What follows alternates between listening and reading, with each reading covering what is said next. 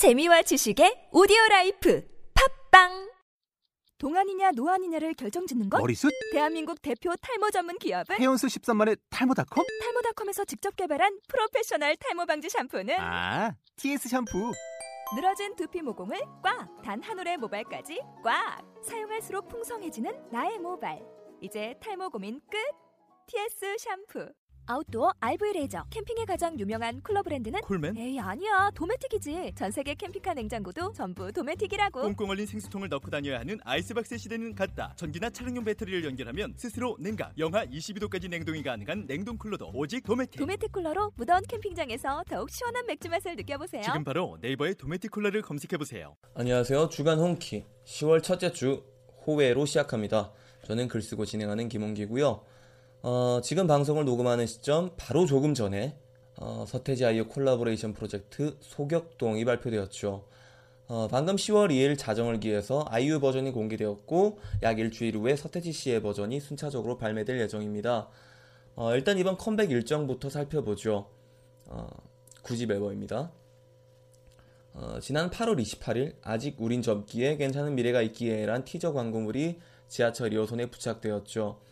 어, 그리고 9월 1일 크리스 말로윈이란 제목을 단 이 5년 만에 콘서트 일정이 어, 10월 18일에 개최될 것이란 발표가 있었습니다. 어, 자, 이 두 가지를 제외한 이번 컴백 행보.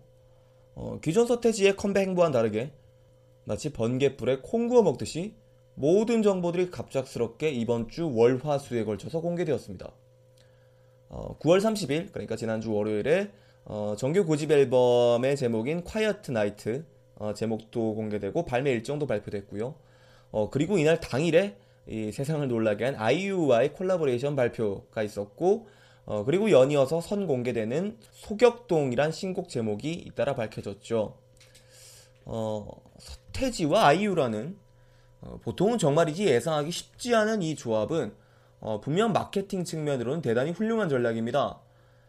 20대 여가수 중에서 몇 안 되는 평단과 대중의 호평을 동시에 이끌어내는 보컬이기도 하고요. 어, 현재 여러 사건들을 통해서 어, 다소 뻣뻣하다고 보여지는 이 서태지에 대한 대중들의 태도를 어, 새롭게 변화시키는 데는 사실 더할 나위 없이 좋은 파트너라는 생각이 들고요. 어, 아이유 양은 93년생입니다. 시기적으로는 하여가와 너에게가 울려 퍼질 때 태어난 가수죠. 하지만 최근 아이유 양의 음악적 행보는 오히려 서태지 전 세대의 감성을 노래하고 있는 모습이었습니다. 뭐 최백호, 김창완 씨와의 작업이라든가 어, 물론 아이유 본인도 무대에서 뭐 김광석, 이문세 이런 분들의 곡을 다시 부르는 걸 무척 즐기는 모습을 보여주었죠. 어, 그리고 최근 꽃갈피 앨범에서 본인 특유의 아날로그적 감성에 정점을 찍었다고 평가받고 있습니다.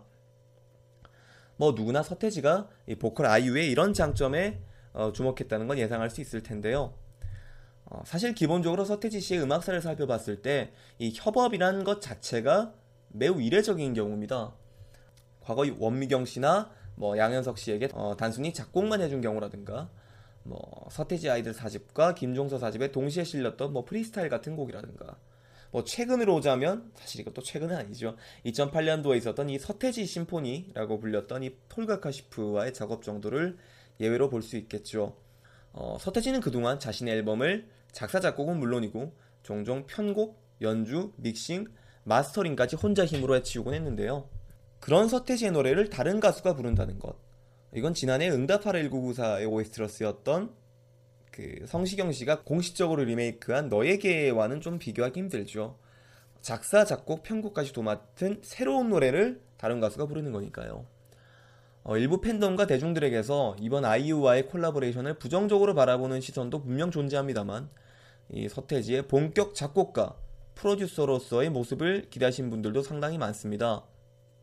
어, 일단 공개된 앨범 자켓 그리고 뮤직비디오 스틸컷, 가사 그리고 그동안의 보도 자료에서 읽혀지는 어떤 뭐 80년대적 감성이다 혹은 뭐 electronic 소스의 trap 사운드를 가미한 스타일의 곡이다 뭐 이런 설명까지 뭐 거의 모든 공개된 요소들이 mix match적으로 들려가지고 게다가 아이유의 보컬이 입혀진 서태지 노래라는 점 때문에 아, 그동안도 마찬가지였지만 도무지 예상하기 힘든 결과물이었는데요.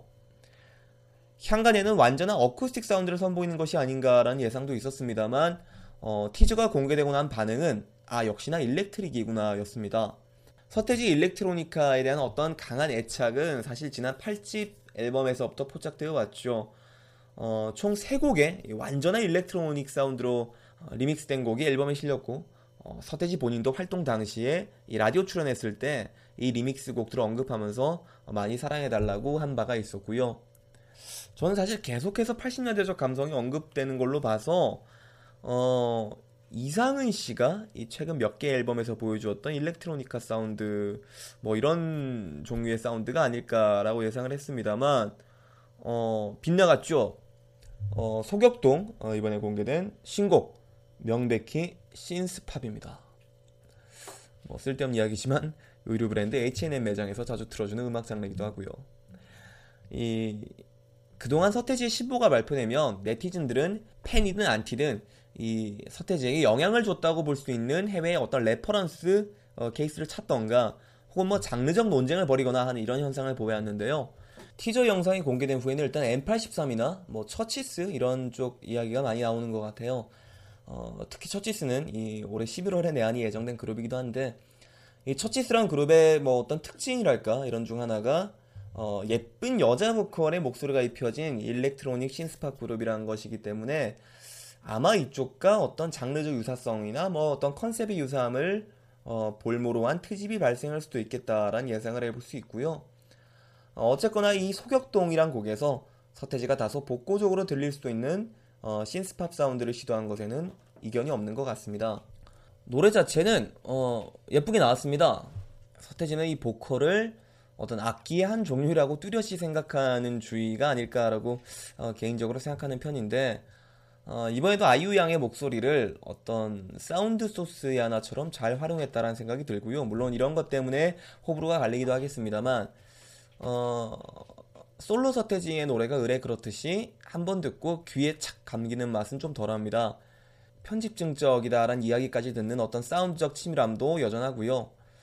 어, 다만 이 예쁘게 잘 나온 이 노래가 서태지 아이유 콜라보레이션의 결과물로서 대중의 기대치를 충족시키는가 하는 것은 사실 전혀 별개의 문제입니다. 일단 이 시간 반응은 호불호가 갈리는 분위기고요. 어, 뭐 일단 그 세세한 내용들이 사실 크게 중요할 것 같지는 않습니다. 어쨌거나 대중들이 서태지에게 어떤 기대를 하는지는 사실 정확하게 잘 모르겠습니다. 음악적으로. 하지만 일부 팬들에게 서태지는 서태지스러운 대곡을 내야 한다는 어떤 그들이 가장 사랑에 맞지 않는 5집의 뭐 어, 테이크 1, 테이크 2 같은 어떤 필멸의 역작을 내주어야 한다는 다소 과한 기대 심리가 있는 것 같아요. 어, 저는 사실 개인적으로 이를테면 뭐 선미양의 24시간이 모자라 같은 노래를 어, 서태지가 낸다고 해서 문제가 있는 것인가 하는 생각이 들어요. 뭐 서태지가 그냥 듣기 편한 노래, 쉬운 노래를 내면 좀 곤란하기도 한 걸까? 뭐 이런 생각이 들고요. 어, 뮤직비디오가 아직 공개된 시점이 아니기 때문에 노래 가사 속에 등장하는 뭐 어느 날 갑자기 그 많던 뇌물이 말라갔다는 사건이 무엇일지에 대한 해답이 뭐 서태지 버전에 등장할 것이란 예상을 쉽사리 해볼 수 있고요. 덧붙여 앨범 전체를 관통하는 타이틀곡이 어떤 이 두 사람의 소격동 이 노래가 될지 아니면 이 프로젝트가 단순히 컴백 행보의 일환으로서 대중에게 던진 하나의 선물이 될지는 좀 더 지켜봐야 할 것 같습니다.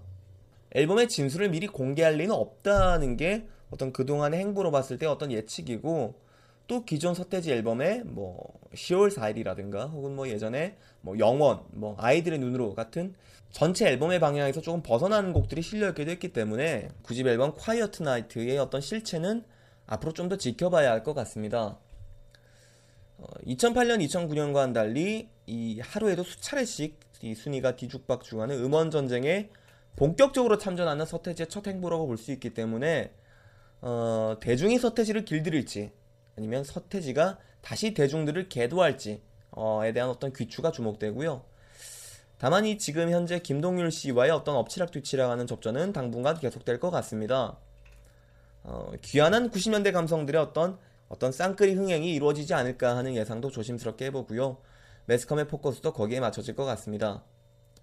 어, 무엇보다 그동안 서태지 컴백에 불러오는 어떤 국내 음악계의 긍정적인 선순환적 성장이라면 그동안 서태지가 컴백하면서 국내에 소개했던 어떤 뭐 pimp rock, 뭐 nu metal, emocore 등 국내 음악계의 mainstream은 아니었던 그런 음악적 장르에 대한 관심이 덩달아서 높아지는 것 어, 이것이 서태지 컴백의 어떤 어, 긍정적 효과라고 생각하는데 어, 여기에 덧붙여서 뭐 해당 장르의 뮤지션들 어, 이를테면 Korn이라든가 Limp Bizkit, 뭐 The Used, Vanilla Unity 이런 팀들이 새롭게 조명받는 현상이 늘 있어 왔는데요.